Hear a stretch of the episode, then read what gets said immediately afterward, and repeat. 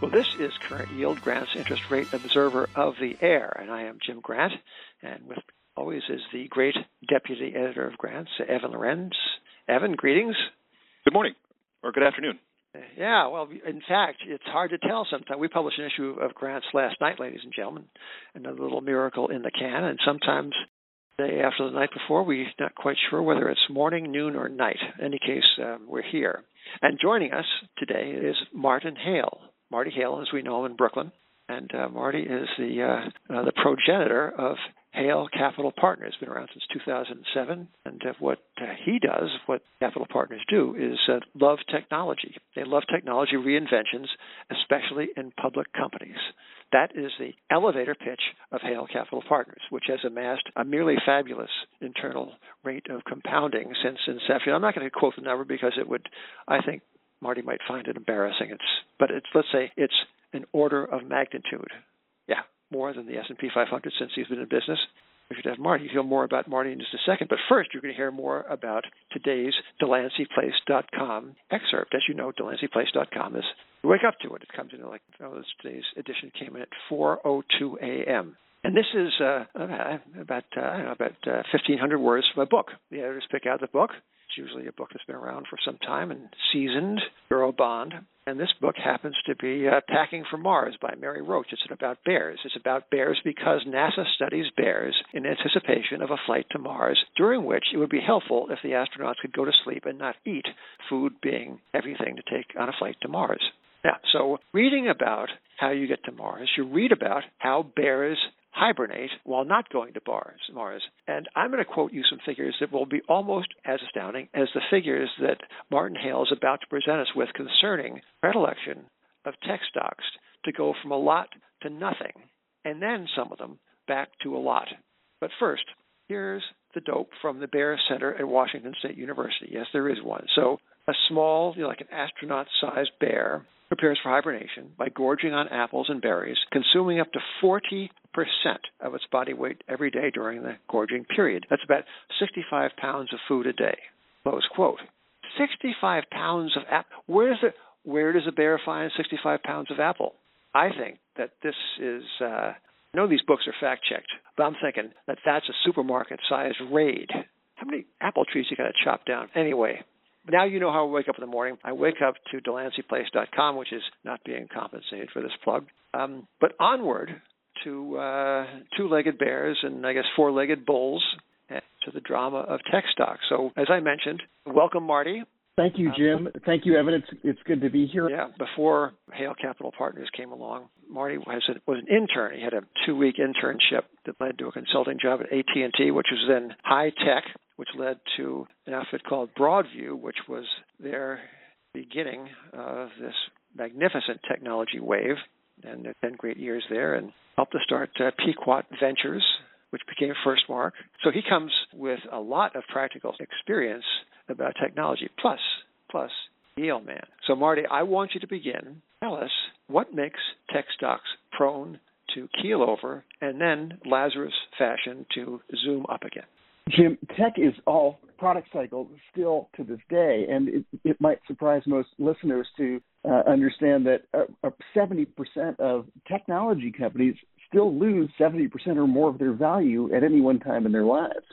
You think about the uh, inspiriting swoons of uh, Amazon, which um, Amazon was down like that, right? It was during the 1998 to 2001 didn't make some spectacular, or 2004 maybe to make some spectacular round. But uh, cer- certainly um, uh, the list of companies that have uh, faded only to reblossom is uh, is scary in one sense, but also kind of uh, heartening. No, that uh, these companies can seemingly fail, but actually not because a company is, as you say, Marty, company is more than a stock, and a stock is more than a company. That's right. The loss rates are extreme, but the recovery rates are much higher than people understand as well. It, uh, one, approximately one in five to one in ten, depending on when you do the study, of those companies will recover 10x from an 80% loss point. Half though will go to zero. So if you think about the odds of making 10 times your money in venture, one in five to one in ten odds are quite good. But you have to make sure that you're you're not part of the cohort that loses all of its value. Yeah, Well, um, we had a, a cartoon at uh, on the front page of Grants some time ago.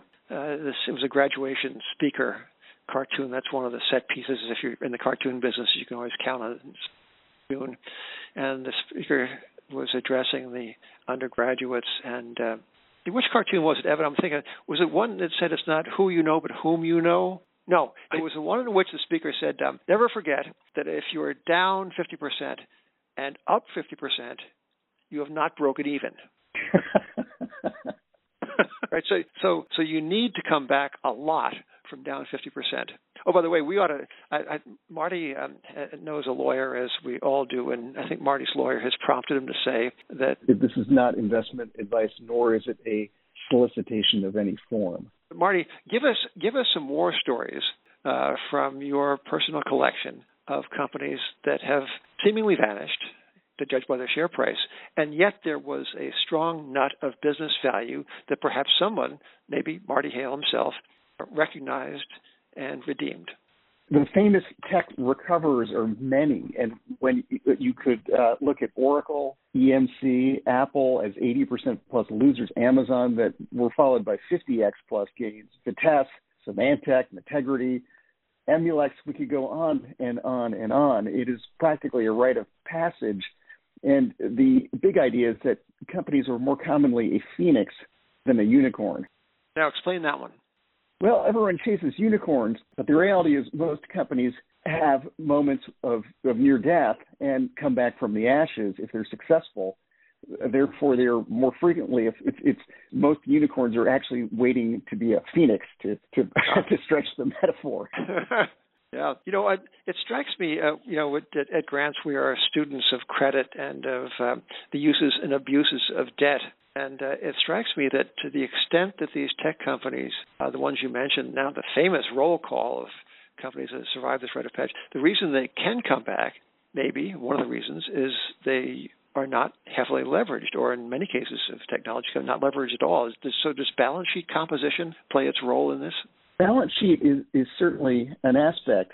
I think somewhat more profoundly, at the end of the day, uh, it, it is really reinvention. Tech turnarounds d- don't turn; they are restarts driven by new people, new product cycles. And so, at the end of the day, um, the companies that have managed to thrive have essentially embraced uh, their inner startup and done that very successfully. If you look at Netflix, which navigated uh, being a, a, a, DVD company and then changed its business model almost entirely to become an online business. It's a great example. Yeah, that makes it sound a lot easier than it is. Uh, how hard is it for a company to reinvent itself, where it had a product that was its cash cow, that it was its kind of lifeline, and then it needs to basically turn to another product that might even cannibalize its original product in order to survive? How difficult is it for companies to do this, and how many companies can successfully do this? It's exceptionally difficult, and it is rare, and it's difficult for many reasons because there, there are a lot of different ways to fail and a, a much smaller number of ways to succeed. And so uh, when you think through all the different ways to get off track, product cycle is one, but there, there certainly could be others. It's the Clay Christensen concept of, of disruption. And so essentially you have to be willing to disrupt yourself, which is very difficult and very few people can do it. Usually, by the way, most of the time, uh, it, it, the, the existing team is not capable of doing it. It takes a, a very rare person to, to be able to pull that off at the same company. In other words, many of these great reinventions uh, have to have changes in senior leadership to pull it off. What is the skill set that a, a, CEO needs in order to basically take a company that has a product that is struggling or shrinking and basically reinvent a company? It's difficult because any great CEO has to be good at a lot of different things. The, the reality is, like a pilot, you can't be good at everything except the landing. And so, so the, the first the first point of leadership is you have to be a good leader to begin with. Now, then the question becomes, well, what constitutes a great CEO? We have done a lot of work through benchmarking really great CEOs, people we admire, and trying to understand the common behaviors. So I, I could give you my insight on what makes a great CEO if you'd like, but we could. I'm not sure you want to go d- down that rabbit hole maybe what what skill sets does a, a, CEO need in order to turn around a company that's struggling? Because I know we talked about this a little bit before the podcast.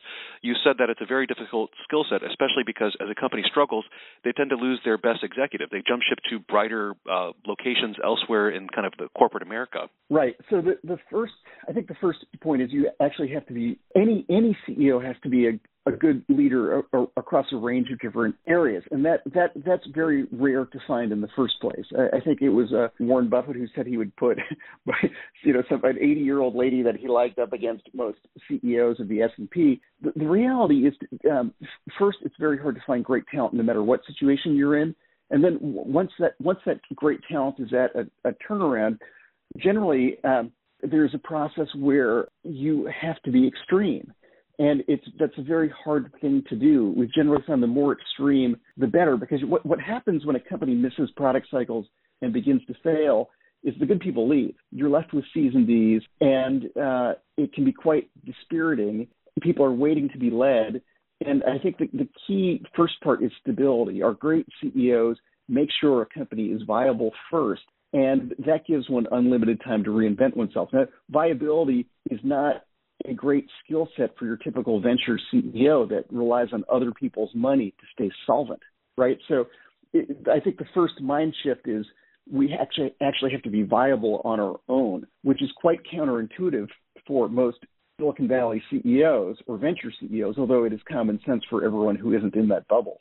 Um, Marty, you're a, a, student of markets past as well as of opportunities present and future. I know that uh, you, like the late great uh, Ray DeVoe, are a connoisseur of uh, things that didn't work as well as things that uh, did. And I would like you to use your perspective on cycles past, including uh, the great garbage market of the late 1960s, for which I was present, yeah, personally. Yeah. 1960s, ladies and gentlemen, not the 1860s. Um, uh, yes, but, and, uh, so, so, let me say, so, so Marty, so how does the present day, in all of its wonders and excesses and opportunities and uh, and pitfalls, how and uh, you know, bear track, how does the present day stack up? We have a peak meter which which uh, audience members can see at on, on, the, on the HCP Hale Funds Twitter at halefunds.com when this podcast airs. But the peak meter is flashing extreme warnings. It, it measures the number of companies within 10% in technology of their all-time highs. And when you when you trace the peak meter back, you get to uh, to, to January of 2000 essentially, and and the other side of April of 2000. So judging by the peak meter, we are at, at the most extreme readings in 20 years. Well, let's let me let, let me make sure that the listeners get this because I, I think it might have slipped by very quickly. So to read the peak meter, P E A key meter, you go to halecompanies.com. What's what's your email uh, contact? At, at Twitter, it's just uh, at, at Hale Funds. At okay, Hale at Hale Funds. There will be a pinned tweet for the grant presentation. that people will be able to see this uh, visually, but the peak meter is at a 20-year high, getting very close to 2,000, and the loss meter is at a record uh, low going back to the bubble. That means the number of companies that are down and out has seldom been uh, fewer, meaning there are fewer bargains around than, than normal. Well, so what can go wrong? Yeah. Exactly. Uh, to me, it seems like a setup for the Bears that you mentioned at the beginning of this podcast. I think could have quite a feast in the next 12 months. Marty, tell us about the uh, pin that this bubble is in search of. Uh, the bond market had a spill. Was it last week, Evan? Yeah. Anyway, anyway, for for a time, interest rates actually seem to be going up.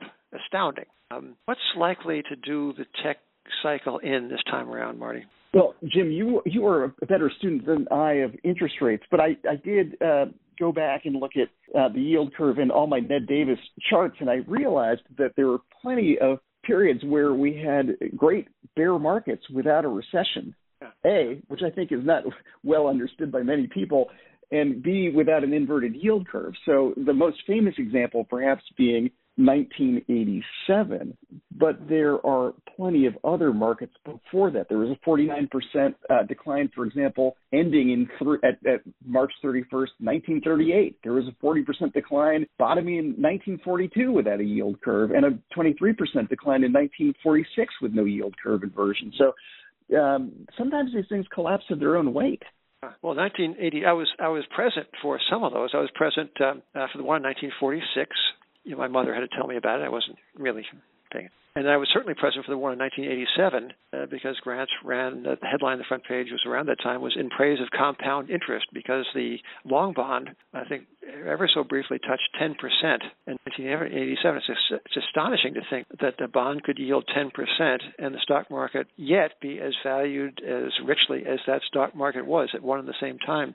So people have these uh, these more or less fixed notions about the relationship between interest rates and, and equity prices, and you so often hear it said today that uh, the 10-year yield can't go much above and fill in the blank, but say 2% or 2.5%, or the real yield, inflation adjusted yield, can't go above 1% without rivets popping and the stock market breaking.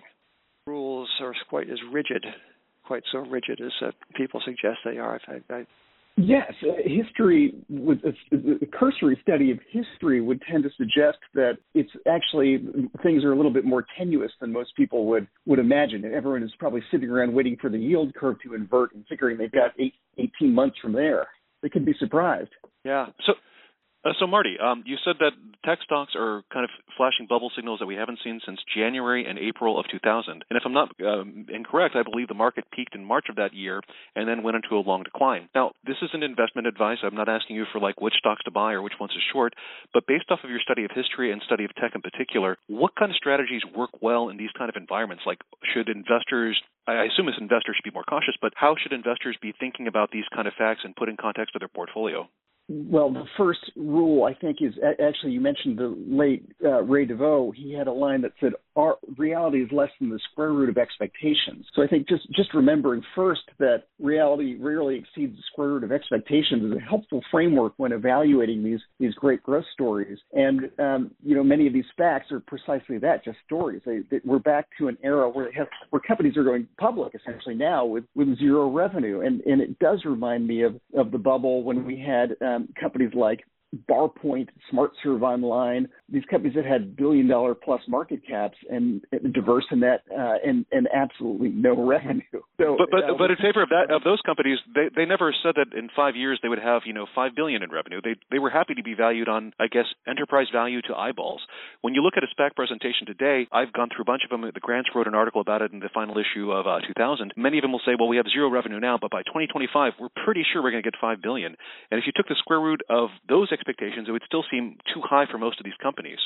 Good point. Well, I, in in general, so but rule number one is is to be quite cautious about these great speculative stories, and then um, I think those are relatively easy to pass on. The more challenging part gets to good companies that are overvalued, and I think history also teaches us that the, one of the most important things uh, to remember as an investor is your price of entry because even good companies uh, can have very long periods of time for you to break even. Amazon, when it cracked in March of 2000, took 10 years to get back to the uh, same stock price. Um, there's the, uh, the, the and, and this, this happens throughout history, right? There's a famous story of a lady who came in, in with her wheelchair in, in the 1950s and said, "I'm finally to her broker, I'm finally selling RCA since I've broken even." Yeah.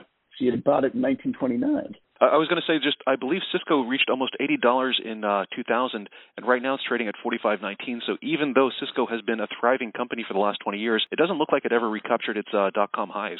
Yeah, uh, Abbott Labs was another such such case, and uh, Vivienne Pan, who uh, spoke at a grants I think in 2010, she was then the CEO uh, Hamlin Capital, and um, told the story of Abbott Labs, which over the course of 10 years had seen its stock price go exactly sideways.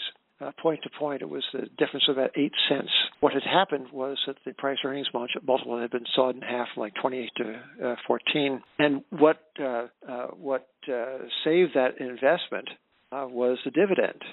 So uh, over the course of 10 years, the the cumulative return, mind you, not the annual return, the cumulative return was something like 25%. But without the dividend, it would have been utterly flat. Uh, the, the tech stocks you're looking at are non-dividend payers, no?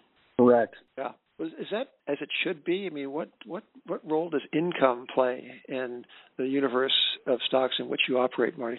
Well, uh, it, it is it is non-existent in for, for, many companies, but not not for all of, of ours. In general, we we do believe that return on invested capital is critically important. When you think through the cost of, of equity of your average microcap, it's probably around 18 or 19 percent, and for a company to generate a, a return on share price, it needs to generate a return on on its capital that is at least double that cost of capital. And so we prefer, deeply prefer viability and cash flow positive companies. Some some companies in our portfolio do, do in fact uh, pay small dividends. So I, it's it's a bias over here for us at least to have viable companies. How about a viable dividend paying company? They are out there. RF Industries is one in, in our portfolio. And again, by the way, not only is this not investment advice, it's, it's certainly not a solicitation either, but RF Industries is, is one in our portfolio, RFIL, that has had a paid a small dividend. We've been um, we're owners of, of uh, Communication Systems, JCS, which also has a um, you know paid a small dividend. So it's not unusual. Yeah, I wonder, you, Marty, you mentioned earlier the uh, insensitivity of uh, so many investors today to, to, price, price being such an important consideration, perhaps the most important consideration. The entry point one pays being uh, almost as positive it seems to me that uh, our central banks have not been helpful helpful in kind of conditioning uh, the marketplace that uh, that price is is not so important. After all, these central banks are buying up assets without regard price or value. They're doing it to affect some macroeconomic outcome. The Bank of Japan buying ETFs is not studying the composition of those portfolios or doing a discounted cash flow on the viability of the uh, operating businesses. It's, it's just buying because it wants to make the stock market go up. And so a question comes in two parts. Are the central banks to blame for some of this? But if they are, what explains the recurrence of this investor behavior over the course of so many cycles, indeed of so many hundreds of years? Is it something innate in human beings quite apart from the monetary deprivations we have seen? Depredation. I, I guess it, it, it must be both, right? It, it must be human nature plus plus uh, very low very low interest rates and the cost of capital. Lord Overstone wrote in 1846, "No warning can save a people determined to grow suddenly rich." Uh, and, uh, That's a great line. And then uh, Sa- Samuel Johnson had, had written about uh, had written, uh, "We are not here to sell a parcel of boilers and vats, but the potentiality of growing rich beyond the dreams of avarice." Yeah, you're selling selling Thrale's Brewery. We're in that era. We're in that sort of market right now where where it's just it's just incredibly speculative. And uh, but I, but I would not surprise me to see this change because uh, these periods don't last very long. And just judging by our peak meter, judging by the past, I, it would not surprise me for this party to end sooner. It, it, it's really interesting right now that, that companies that are reporting blowout earnings are going down after those earnings. Zoom, for example, had a blowout quarter and the stock's down. Uh, Fubo had a, a a blowout quarter and the the stock is down. So companies are going down on bad news, on, on good news now, which is not a great sign. Hmm. If bonds are going to go down on bad news, bonds, as you know, ladies and gentlemen, go up when things are bad, except when the bad things are inflationary. Um, but I, am going to I'm going to uh, to read off some names from yesteryear. These these are companies that uh, visited uh, the realms of down 99 percent and it dates from the 1960s from the what Ray DeVoe I think was I'm sure if he coined the phrase great garbage market it would have been like Ray to have coined that wonderful phrase for the great garbage market of the 1960s all right here goes. And Marty when you see one that really speaks to you I invite you to interrupt and tell us a little sidebar. But I see uh, for example Dolly Madison ice cream and furniture. Mind you ladies and gentlemen and furniture ice cream and furniture down 99% from a peak price of 47 and I see uh, uh, I I see uh, a bill to me. Four Seasons Equity. Now there, that was one of the shooters. It was down 99.6 percent. That's a financing nursing home story. Omega Equities. 99.8 percent, uh, and the description that you made is questionable ventures. I dare say they're questionable ventures. My favorite of this list is Liquidonics because it, it, it, it was a 98% decliner that made magnetic door locks. And the reason I like it is I noticed a SPAC just went out in the in the door lock business, and it, it certainly uh, it certainly brought up brought up. Uh, remember that one. Yeah, that's right. Yeah. Um, but there are others. Uh, one that came back uh, uh, from the old days, Cognitronics had been a 95% decliner in the great Tronics boom. Um, it was optical scanning, and that had a, about four different lives before it uh, finally sold out. And so, uh, yeah, the, the, many of the readers, Ast- uh, Astrodata was another one that was down 99% that had been a real high flyer of its day and, and came back um, a couple of different times. But certainly the Tronics boom for, for the old older folks in the audience will, I think, will will ring a lot of will certainly rhymes with with today. And I, I, I guess the we're not quite as extreme as the internet bubble, but but uh, we're getting there as well with with many of these SPAC well, here's, companies. Here's, and, here's one yeah. from the internet bubble that you have uh, reminded us about: Charter Investor Relations in North America. uh, which became kind of unpromisingly uh, millionaire.com. That doesn't sound like a multi generational idea. Anyway, uh, according to Marty Hale, it went up 540 times, achieving a $300 million enterprise value, and then went to zero. that was when they changed their name to millionaire.com. And uh, yes, there there are some great examples like that, like uh, like pinkmonkey.com, which was poised to become the Amazon.com of the educational study aid market, or or Golden Books Family Entertainment, which was the biggest gainer and loser in one day because right after they announced their online strategy, they announced a bankruptcy. the, the bond the bond market has a, a corresponding um, idea or a, a phenomenon.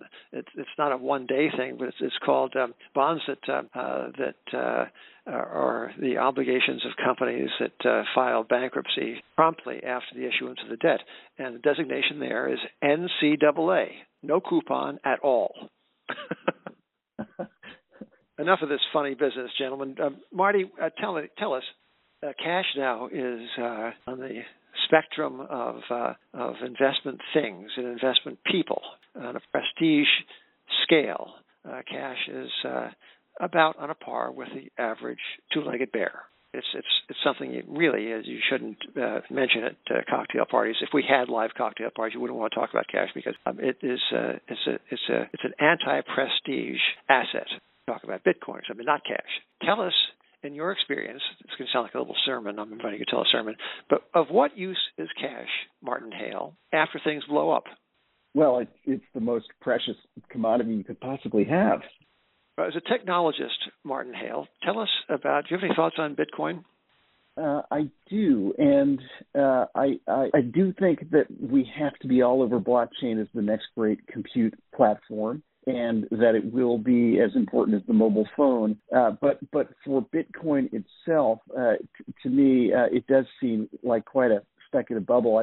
My one of my Yale classmates was behind Tether, and uh, I know they have, are, are not going to to jail uh, with the settlement of, of uh, with Letitia James. But but I, it does seem you know quite surprising to me that a lot of the Bitcoin um, you know buying was backed by Tether, and and I, I would have guessed when you really deconstruct the price movement of Bitcoin, one will find that it's it's essentially a rigged game. Can I ask you on the blockchain uh, real quick? One of the problems I've had with the blockchain is so Bitcoin the white paper came out in 2008. It started trading in 2009.